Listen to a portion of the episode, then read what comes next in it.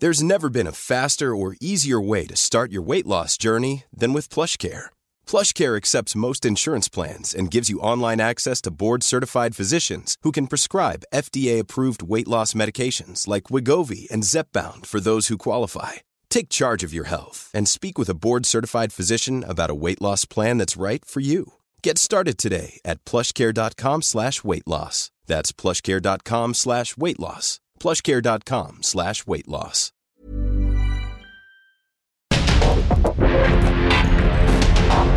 Porque el mundo actual no se entendería sin la economía, las finanzas y los negocios. Acompaña a Mario Maldonado, el columnista de negocios más joven y objetivo del periodismo financiero en su programa.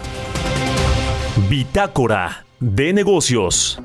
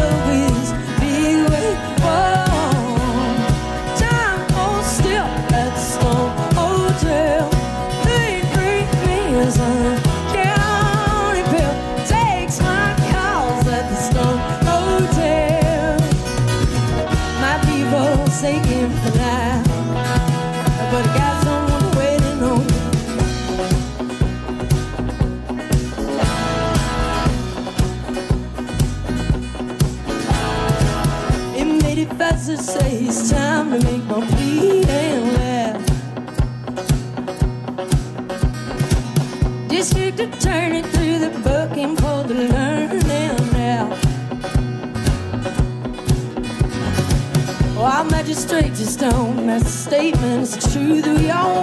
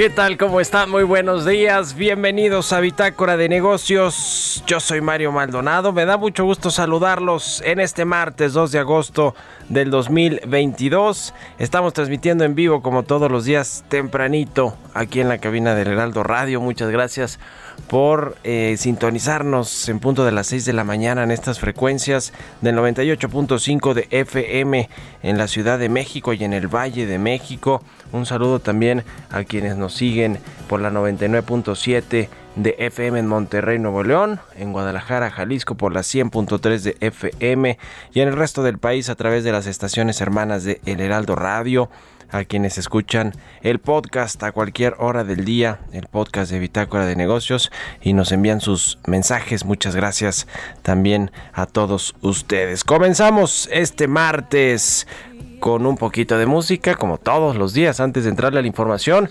Esta semana escuchamos canciones de las cantantes de música country de la actualidad y que, bueno, pues están sonando fuerte en las radiodifusoras y en las listas eh, de música de las plataformas de música en streaming.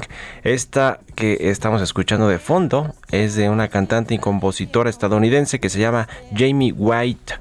Eh, la canción Stone Hotel es eh, pues eh, una guitarrista, cantante, compositor estadounidense de música country, está Jamie White, que creció en Washington y vamos a estar escuchando hoy aquí en Bitácora de Negocios. Le entramos, le entramos ahora sí a la información. Vamos a hablar con Roberto Aguilar, los temas financieros más relevantes.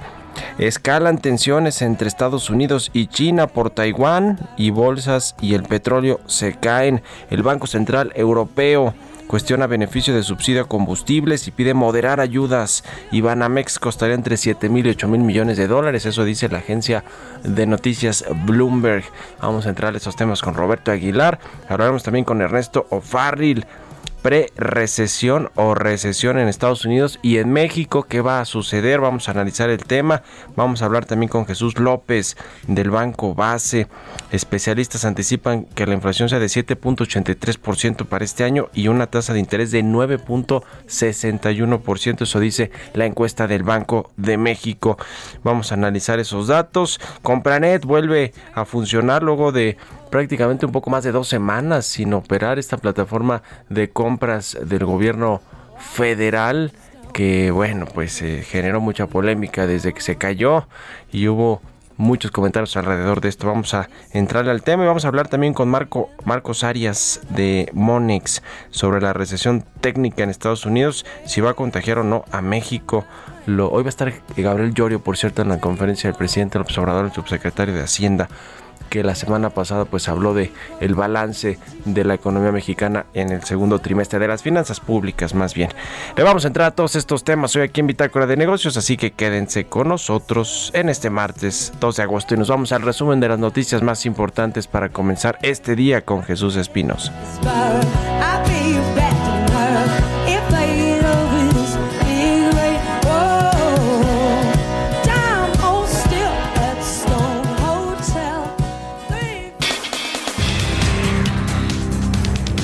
En la mañanera, el presidente Andrés Manuel López Obrador instruyó a las secretarías de Gobernación, Defensa Nacional y la dirección de la Comisión Nacional del Agua que hagan un acuerdo con empresarios de Nuevo León y el gobierno estatal para que las obras de la presa El Cuchillo comience de inmediato para que concluya en ocho meses y se pueda abastecer de agua a Monterrey y la zona conurbada. Por su parte, Adán Augusto López, secretario de Gobernación, informó que al surtir efecto el decreto federal que busca reducir las afectaciones por la crisis del agua en Nuevo León, se espera que en los próximos 10 días se logre la conexión del agua concesionada a privados de la red de agua y drenaje de Monterrey.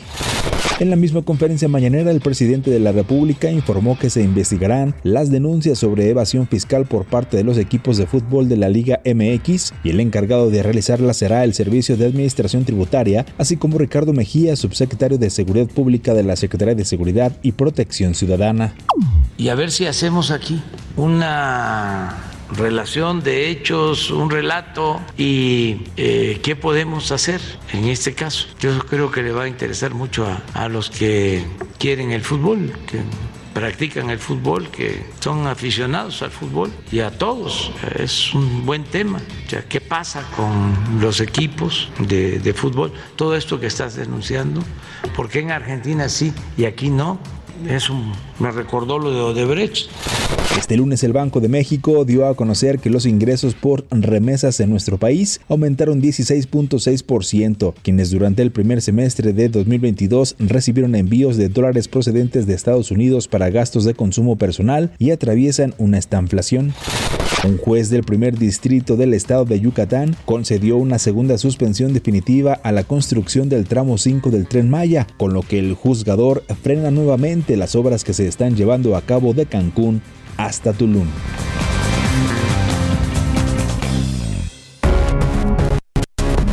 El editorial.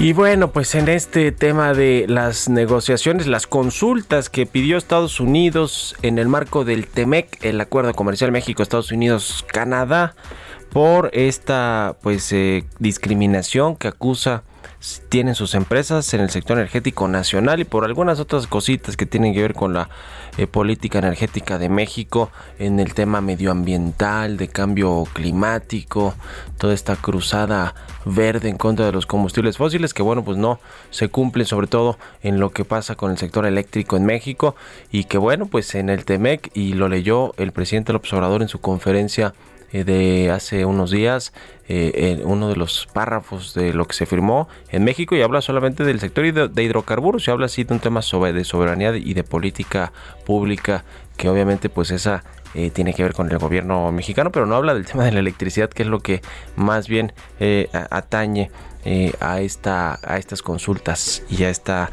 pues posible resolución de controversias en los paneles del TEMEC y que México las lleva de perder. Uno de los personajes importantes va a ser Jesús Seade, ¿no? Que además eh, fue negociador de clave del TEMEC en el gobierno de transición del presidente López Obrador, luego se quedó como subsecretario para América del Norte y después ya se fue a la embajada de México en China porque ya vive su familia, no sin antes pasar por algunos cuantos escándalos. Eh, Jesús Seade eh, desde que se negoció, porque ya ve que decía que está muy cerca de Bob Lighthizer, este representante comercial de Trump en ese entonces, y que bueno, pues fue el que le terminó sacando a Jesús Seade y a México todo este tema de los salarios, de la reforma laboral, de las reglas de origen en el sector automotriz. Bueno, pues este personaje eh, ya dijo el presidente López Obrador que a pesar de que le llamó y que le dijo que no había problema con las consultas, pues sí hay problema porque además Ildefonso Guajardo, otro de los negociadores clave, pues ya habló del tema y recordó las frases de SEADE cuando pues, se firmó este acuerdo, ¿no? Que mm, supuestamente el nuevo gobierno iba a respetar la reforma energética y los contratos, la reforma energética de Peña Nieto. Así que la tiene difícil Jesús Seade. Yo escribí más o menos algo de esto hoy en mi columna de la Universal, si quieren echarle un ojo. Ese apagafuegos, el bombero Jesús Seade, pues ya no funciona como apagafuegos. ¿Ustedes qué opinan? Escríbanme en Twitter, arroba Mario en la cuenta arroba Heraldo de México. Bitácora de Negocios con Mario Maldonado. Jesús Espinosa está aquí en la cabina, nos tiene información importante. Adelante, Chucho. Mario, ¿cómo estás? Muy buenos días. Te saludo con mucho gusto a ti y a todos los que nos escuchan esta mañana. Tenemos información porque sabes lo que es una eh, tasa preferencial. Bueno, normalmente en tu tarjeta de crédito y créditos se asigna una tasa de interés al momento de contratarlo y, bueno, es preferencial cuando la tasa de interés es más baja de la que tienes asignada. Por eso Citibanamex eh, tiene diversas opciones de las tasas preferenciales y también plazos a tu medida para que puedas cumplir el deseo de renovar, diferir tus compras o tus gastos. ¿Qué es lo que se tiene que hacer? Bueno, hay que acceder a tu sección de ofertas desde la aplicación Citibanamex móvil y también puedes descubrir todas las opciones que hay para ti. Condiciones en citibanamex.com Puedes consultar tu oferta, tasa anual fija o variable y plazo en ofertas para ti en Citibanamex móvil. CAT promedio 73.9% sin IVA, calculado al 30 de marzo del 2022 y esto tiene una vigencia, Mario, del 30 de septiembre del 2022. Así de fácil, Mario. Gracias, gracias a Jesús Espinosa. Vamos a otra cosa. Economía y mercados. Roberto Aguilar ya está aquí en la cabina del Heraldo Radio. Mi querido Robert, ¿cómo te va? Buenos días. ¿Qué tal, Mario? Me da mucho gusto saludarte a ti y a todos nuestros amigos. Pues bueno, el tema de justamente la escalada de tensión entre China y Estados Unidos por la manzana de la discordia que es Taiwán, pues está afectando las bolsas de Asia, Europa y los futuros de Estados Unidos que caían justamente ya que la presidenta de la Cámara de Representantes, Nancy Pelosi, se dispone a iniciar hoy una visita a Taiwán, lo que se suma al de justamente del riesgo de recesión mundial. Los rendimientos de los bonos del Tesoro a largo plazo de Estados Unidos caían un mínimo de cuatro meses, arrastrando al dólar a la baja en medio de un movimiento hacia activos más seguros, después de que China amenazara con repercusiones en caso de que se materializara la visita de Pelosi a la isla autogobernada que China reclama como su territorio, pero bueno, pues al parecer sí estará por ahí, ya varias fuentes han confirmado y bueno, la semana justamente comenzó con China, Europa y Estados Unidos, informando del debilitamiento de la actividad de las fábricas y en Estados Unidos se desaceleró a su nivel más bajo desde agosto del año 2020. Esto hundió al crudo, con los futuros del Bren bajando a 99.2 dólares el barril después de perder casi 4 dólares durante la noche. Los futuros del WTI también bajaron a 93.26 dólares, ampliando la caída de casi 5 dólares de justamente de ayer y la mezcla mexicana cerró en 89.96 dólares.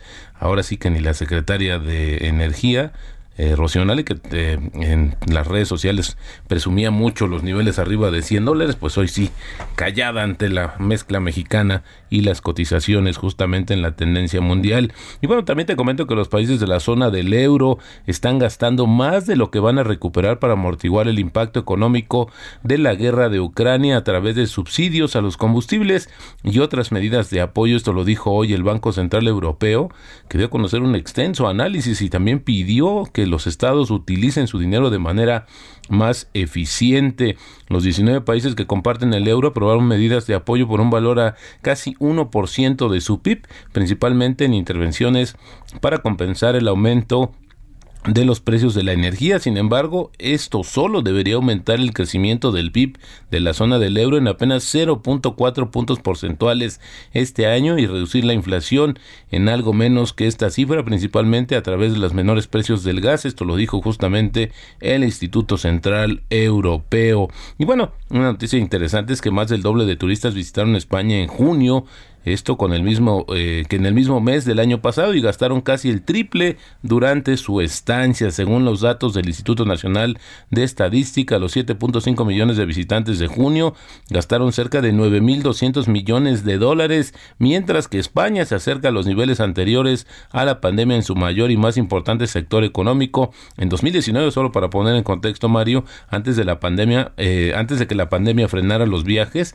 justamente en 2020 España recibió un total de 38.2 millones de turistas y 8.8 millones de visitas solo en el mes de junio. Ahí se suma justamente la de Jesús, que fue a gastar una buena cantidad de euros a España. Banamex puede atraer ofertas entre 7 mil y 8 mil millones de dólares a medida que se reduce el número de postores, según dijeron varias fuentes a la agencia Bloomer. Ayer circuló esta, esta noticia, esta nota preparada justamente por la agencia, citando a personas familiarizadas en el asunto. El grupo financiero Banorte, Inbursa, Mifel y Grupo México siguen en la puja, bueno, y no hubo ninguna respuesta justamente de los representantes, aunque bueno, sí hemos visto que eh, los, las proyecciones, las estimaciones sí han disminuido de manera importante y, se ubican justamente en estos rangos entre 7 mil y 8 mil millones de dólares. ¿Dónde están los 15 mil 500 millones que en un principio estimaron algunos analistas? Bueno, es una buena pregunta.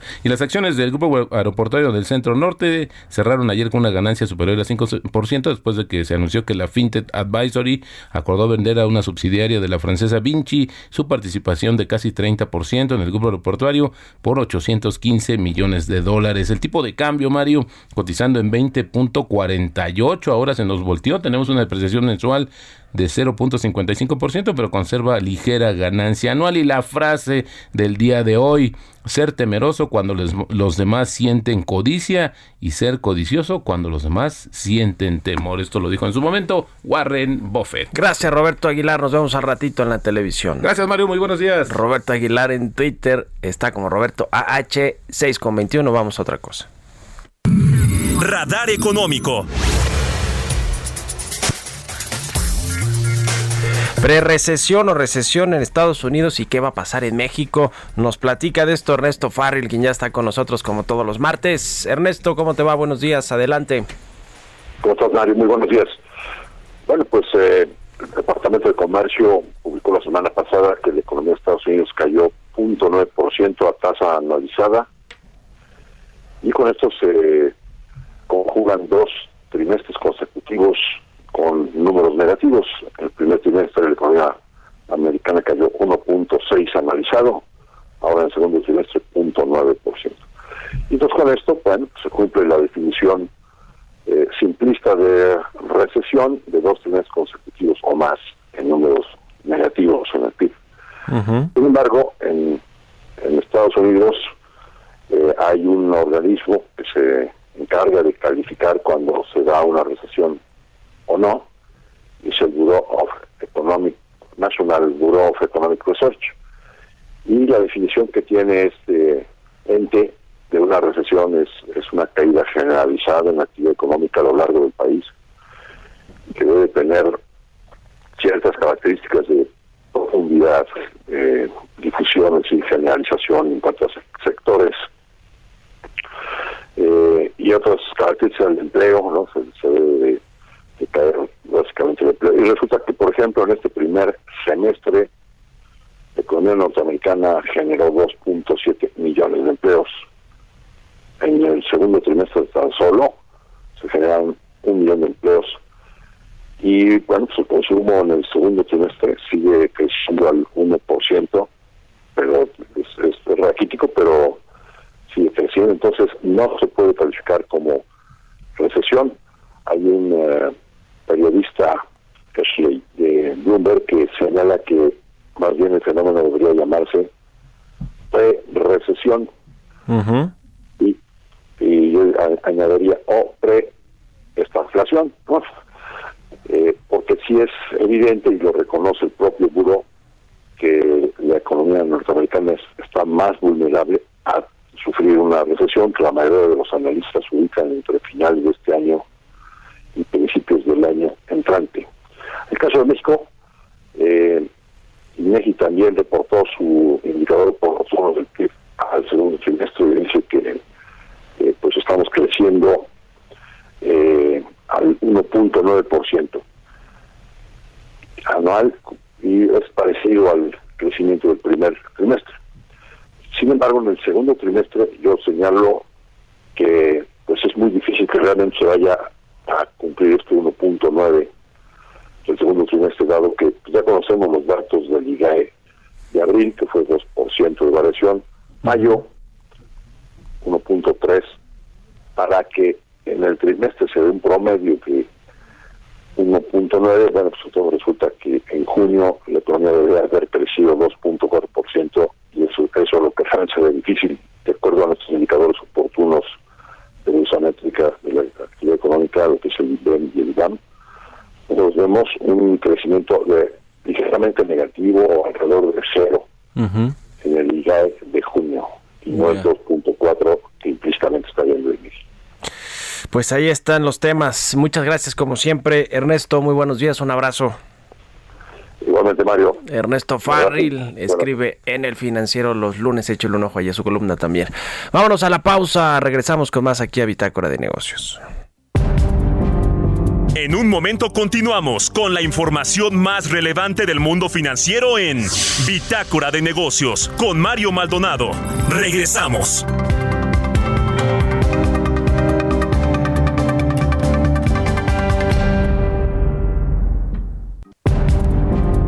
Estamos de vuelta en Bitácora de Negocios con Mario Maldonado.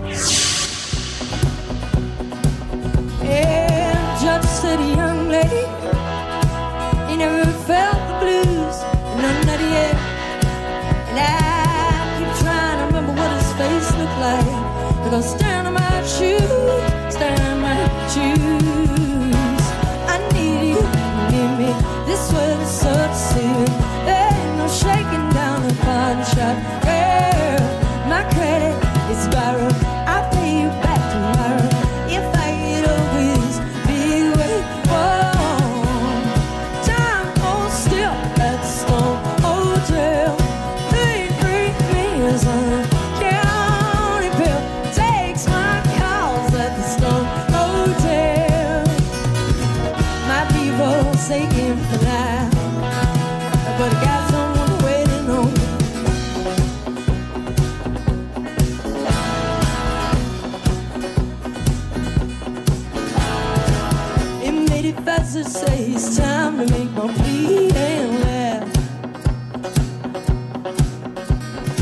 Ya estamos de regreso aquí en Bitácora de Negocios. Son las 6 de la mañana con 31 minutos tiempo del centro de México y regresamos escuchando un poquito de música antes de entrarle a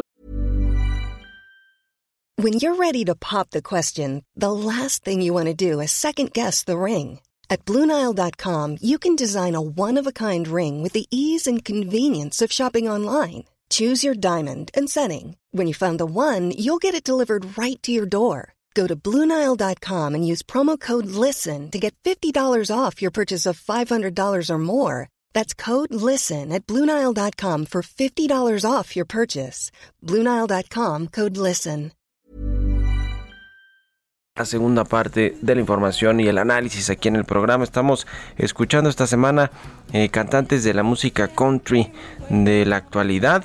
Y que, y que bueno, pues son muy escuchadas. Es el caso de esta compositora, guitarrista y cantante estadounidense, Jamie White. Se llama la canción Stone Hotel. Es una cantautora que creció en Washington. Fue criada por padres músicos y obtuvo su primer contrato discográfico a los 17 años, esta que escuchamos de fondo. Vámonos al segundo resumen de noticias con Jesús Espinosa.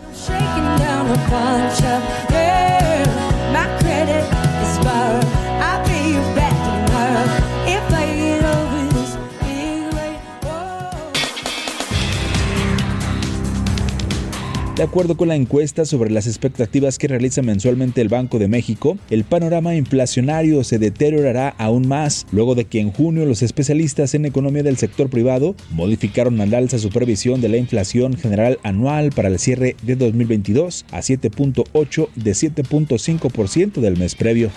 La jefa de gobierno de la Ciudad de México, Claudia Sheinbaum, aseguró que la instalación de la central eléctrica fotovoltaica en la central de Abasto será la planta solar más grande del mundo, la cual estará lista a principios del 2023 y se prevé un ahorro de 70 millones de pesos en energía eléctrica. Es la primera etapa, si recuerdan son dos etapas, una primera etapa de prueba inicial y la segunda es ya la instalación de todos los paneles solares que Comisión Federal de Electricidad la licita este mes para poder iniciar su instalación a finales del próximo mes para tenerla lista ya a principios del próximo año. Mientras que el titular de la Secretaría de Desarrollo Económico, Fatlala Akabani, destacó que con esto se dejarán de emitir de manera anual 790 toneladas de dióxido de carbono y tiene una inversión de 400 millones de pesos por parte de la Secretaría de Energía. Es una estructura que aguanta el peso de los paneles fotovoltaicos, de la estructura de aluminio y una parte y otra de acero, de tal manera que no sea una carga para las losas de la propia central de abasto. Y tienen una potencia individual cada una de 540 watts. De acuerdo con especialistas, el Senado de Estados Unidos retomará en los próximos días la votación por la que pretende dar subsidios a los autos eléctricos con posibles afectaciones para México.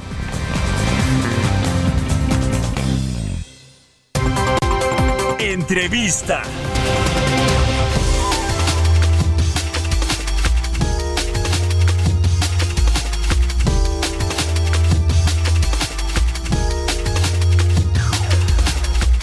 Ayer se dio a conocer esta encuesta que hace el Banco de México y bueno, pues las expectativas de inflación y de tasas de interés siguen bastante altas.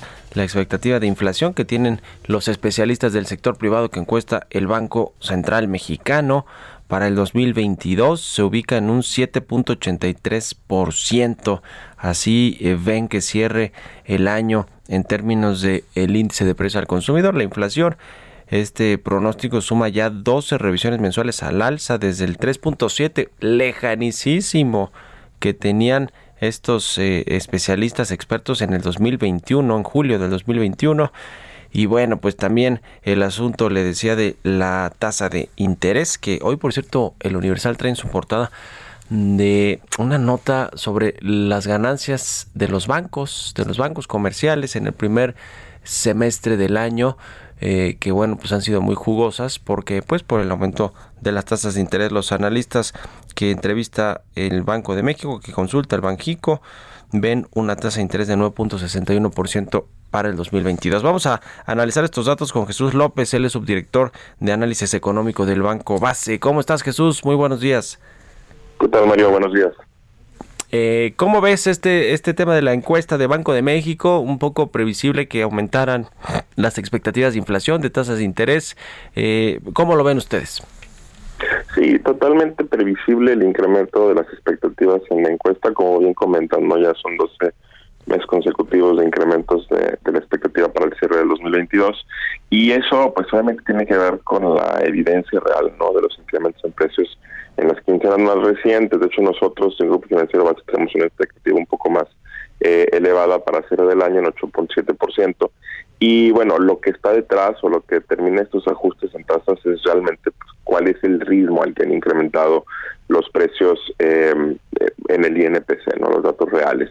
Eh, lo que hemos estado viendo es que desde que comenzó el año, pues realmente eh, las variaciones quincena a quincena en promedio han rondado el punto 35%. Esto es muy alto, realmente en años anteriores, desde que eh, Banco de México comenzó con el esquema de objetivos de inflación, las variaciones quincena a quincena eran cercanas al punto 16%. Y bueno, esto no se ha desacelerado, de hecho se ha mantenido y en algunos meses ha sido por arriba. Entonces, lo que vemos para la segunda mitad del año es un ritmo similar de incrementos eh, en precios y eh, esto obviamente pues nos da ya inflaciones por arriba del 8% para terminar el año.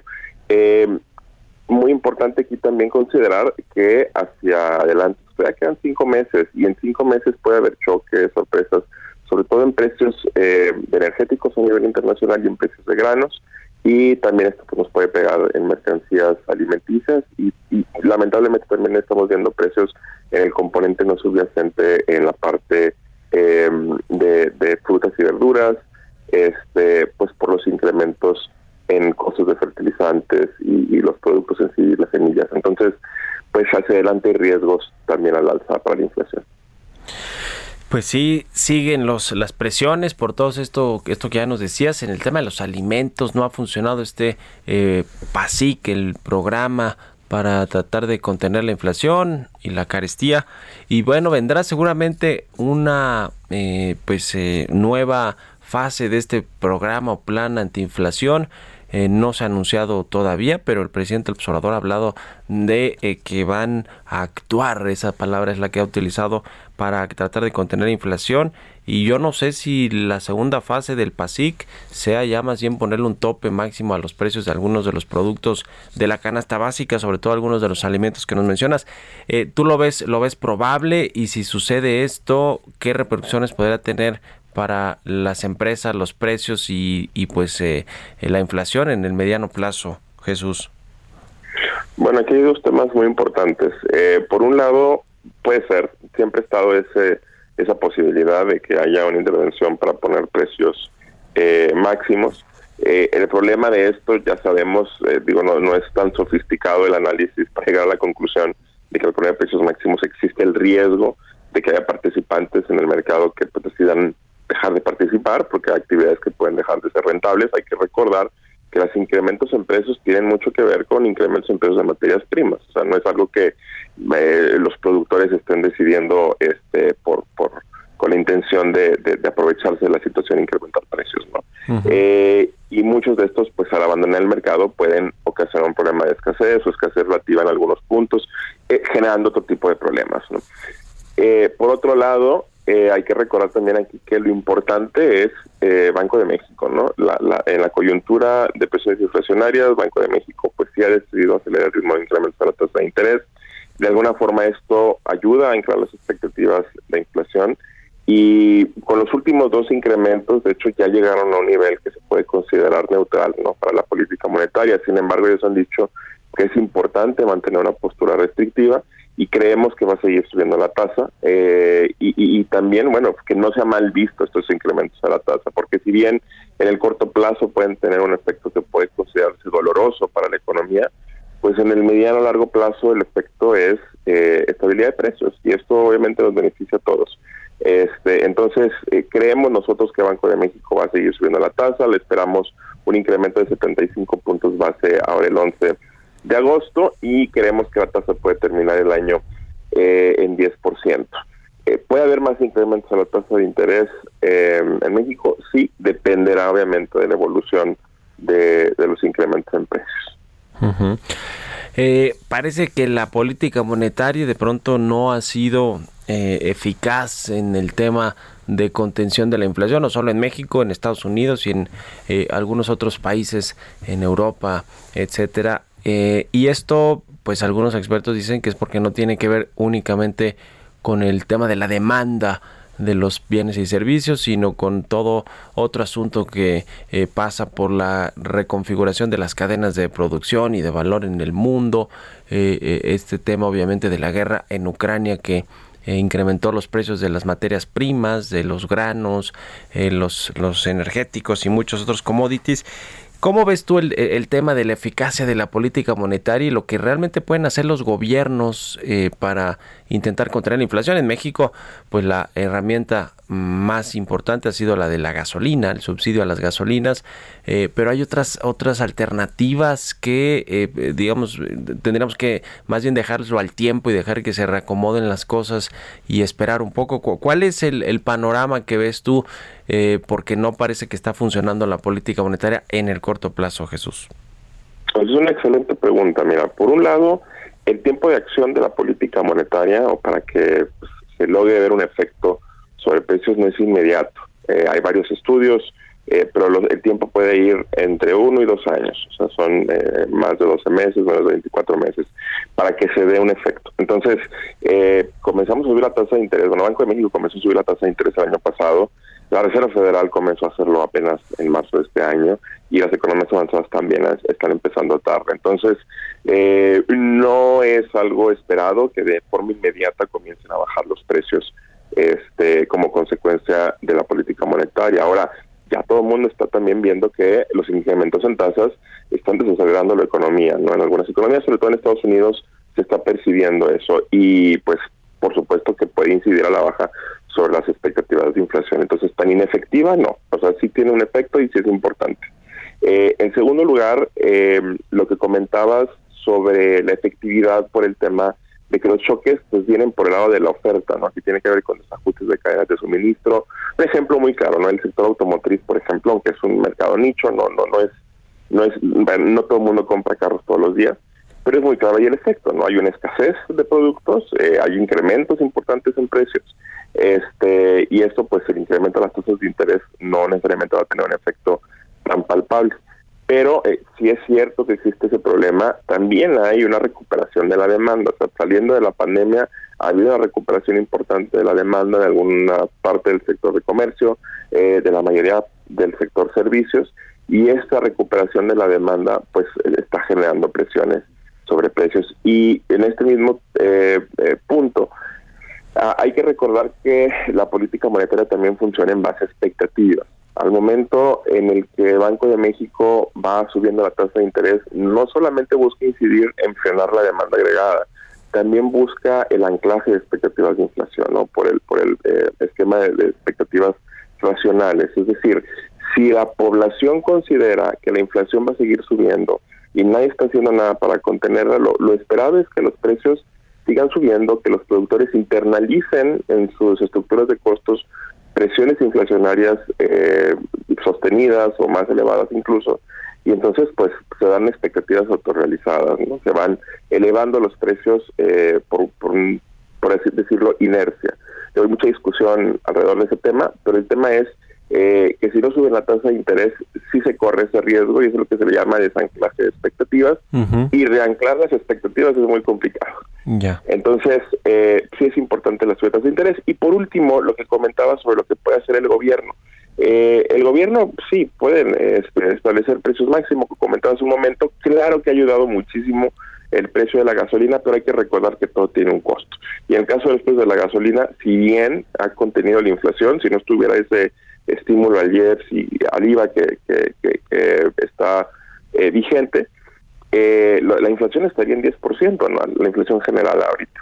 Eh, pero, pues ya sabemos que eso tiene un costo para las finanzas públicas y también es un costo de oportunidad de, bueno, ¿qué estás haciendo en un momento en el que la economía está todavía lejos de recuperarse niveles prepandemia y estamos ya pues cerca del 2023? Entonces hay que recordar siempre esto.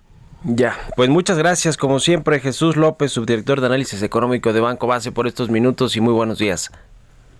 A ti Mario, muy buenos días. Un abrazo, que estés muy bien. Vámonos con las historias empresariales. Historias empresariales.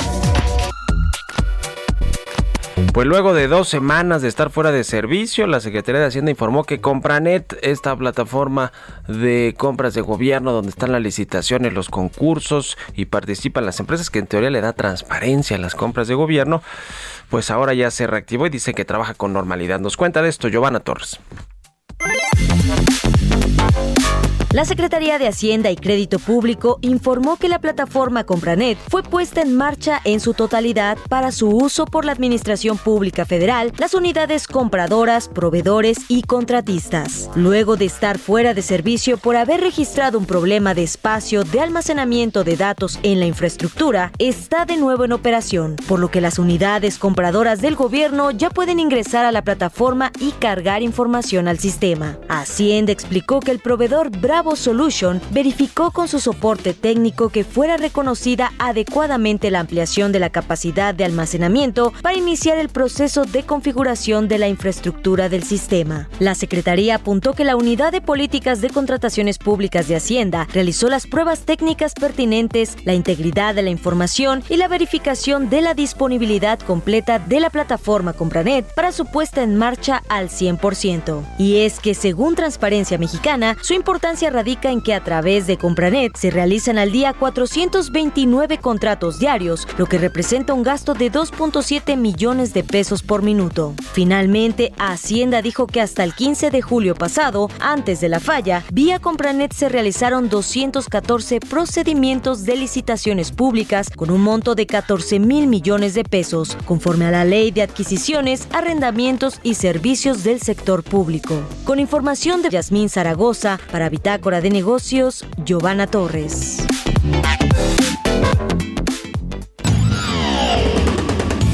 Mario Maldonado en Bitácora de Negocios.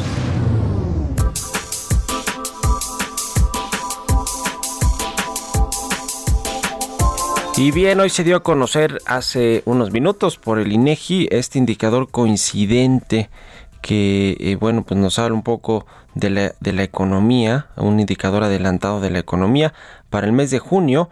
Y bueno, pues se lleva 11 meses con caídas este indicador, es decir, la economía mexicana sigue, sigue perdiendo fuerza. Vamos a caer o no en una recesión con lo que significa ese término. Vamos a hablar de eso con Marcos Arias, analista macroeconómico de Monex. ¿Cómo estás, Marco? Muy buenos días. ¿Qué tal, Mario? Buenos días, buenos días al auditorio. Pues cómo ves tú el tema de la recesión económica para empezar, a ver, eh, ponnos en contexto al auditorio y, a nosotros cómo, que, cuál es la definición de recesión en Estados Unidos y en México. Eh, pues mira, si bien en los medios de comunicación sí se utiliza mucho esta eh, definición de dos trimestres consecutivos de crecimiento, detrás de una determinación de recesión hay mucho más y hay organismos establecidos, organismos públicos que consultan una serie de indicadores, no solamente en este periodo de tiempo, sino en un plazo más amplio, y finalmente a través de algunas mediciones del ingreso, del consumo, de la producción, pues dictaminan si es o no un periodo recesivo y en qué momento inicia, posteriormente, después del paso de algunos meses, también en qué momento termina. Pero hay organismos de pesado de ciclos que justamente son los que dicen y tienen la última palabra sobre si hay un periodo recesivo o no. Ahora nada más como complemento a ello, sí es muy buen indicador el que haya dos trimestres consecutivos de crecimiento negativo para saber si posteriormente estos organismos van a poder eh, determinarlo. Ahora, ¿va a caer en recesión Estados Unidos o no? ¿Y qué va a pasar con México? El subsecretario Gabriel Giorgio ya descartó prácticamente que México pudiera caer en un, en un escenario de recesión económica. Sobre Estados Unidos es un debate muy fuerte ahorita. Eh, la recesión que podría darse a partir del dato negativo que tuvimos, recordemos que en el primer semestre ya había habido una contracción importante en el caso de Estados Unidos, pues sería atípica porque todavía hay algunos componentes creciendo. Muy específicamente, el consumo creció a una tasa del 0.26% trimestral, las exportaciones crecieron muy fuerte en el primer semestre y en el segundo semestre crecieron a 0.76% trimestral. Entonces, si estamos hablando de una recesión, sería una recesión atípica porque estos componentes siguen creciendo y por lo tanto la fuerza todavía inherente, digamos, a la tendencia económica no es del todo plana o contractiva. Es muy posible que en el tercer trimestre y en el cuarto trimestre sigamos teniendo estas presiones bajistas y que por lo tanto el escenario cobre más fuerza. Eh, de que es innegable también que hay un deterioro que teníamos sido de 2021 es innegable, pero si hay un debate activo y existen buenas probabilidades de que tanto cuando se revisen las citas del PIB en septiembre en Estados Unidos como el próximo año que este comité de desechados determine si es una recesión, pues no tengamos esa, esa figura completa. ¿no? Lo que también es importante mencionar es que si Estados Unidos entra en recesión, es muy posible que México también lo haga por el contagio a través de exportaciones y de remesas.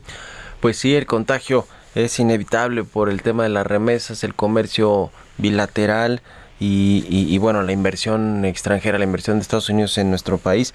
Eh, también salió ayer el dato de la confianza empresarial del INEGI que bajó en julio está en su menor nivel en 14 meses. Yo creo que esto tampoco sorprende mucho porque los mensajes de pronto del gobierno, del propio presidente del observador no son los más adecuados para, para generar certidumbre, certeza para la inversión extranjera, la inversión privada en general y más con lo que sucede en el TEMEC, ¿no? Con estas consultas y el tema de la política energética. ¿Cómo, cómo ves todo este asunto que creo que es, lo, es la clave, ¿no? La inversión privada y pública, pero sobre todo la inversión privada. Sí, totalmente. La inversión no ha sido el punto fuerte de esta administración en materia económica, entonces no es una sorpresa que haya habido un dato negativo en la opinión empresarial. Lo vemos también en las encuestas del Banco de México, en donde el sentimiento negativo, eh, preguntando si es momento para invertir o no, pues domina este pesimismo en torno a la inversión. Es desafortunado, sí, porque la inversión tiene, suele ser un poco de, de resiliencia para momentos como este y tuviéramos una buena tendencia de inversión sería más fácil transitar por momentos en donde los mercados se ajustan y la actividad productiva puede tener baches. Entonces eso aumenta la vulnerabilidad de la economía mexicana, aunque bueno, hay, que decir que eh, la inversión ya lleva placa por tiempo. Pues ahí está, y no es que no haya inversión privada en México, solo que estos asuntos como lo que sucede en el TEMEC, de las consultas, las controversias, los cambios de reglas del juego en sectores clave para la economía como el sector energético, lo que sucede de pronto con las expropiaciones, eh, por ejemplo el caso del Tren Maya, eh, el declarar los proyectos de seguridad nacional, eh, pues para darles para adelante a pesar de que no se cumple todos los requisitos legales para llevar a cabo el proyecto, lo que sucede con el agua en el norte del país, en Monterrey, en Nuevo León con este decreto para racionalizar, en fin, todo esto pues no da certeza a la inversión privada, en fin. Te agradezco mucho, como siempre, Marcos Arias, analista macroeconómico de Monex, por estos minutos para El Heraldo Radio y muy buenos días. Al contrario, Mario, gracias a ti y saludos al auditorio. Un abrazo, que estés muy bien. Con esto nos despedimos. Gracias a todos ustedes por habernos acompañado este martes aquí en Bitácora de Negocios. Se quedan en estas frecuencias del Heraldo Radio con Sergio Sarmiento y Lupita Juárez que andaban ayer en La Guelaguetza, en Oaxaca.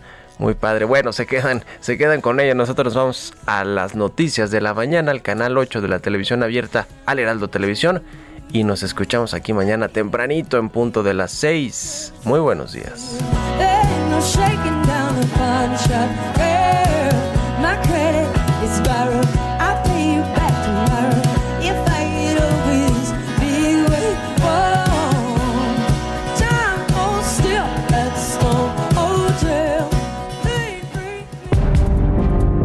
Esto fue Bitácora de Negocios con Mario Maldonado.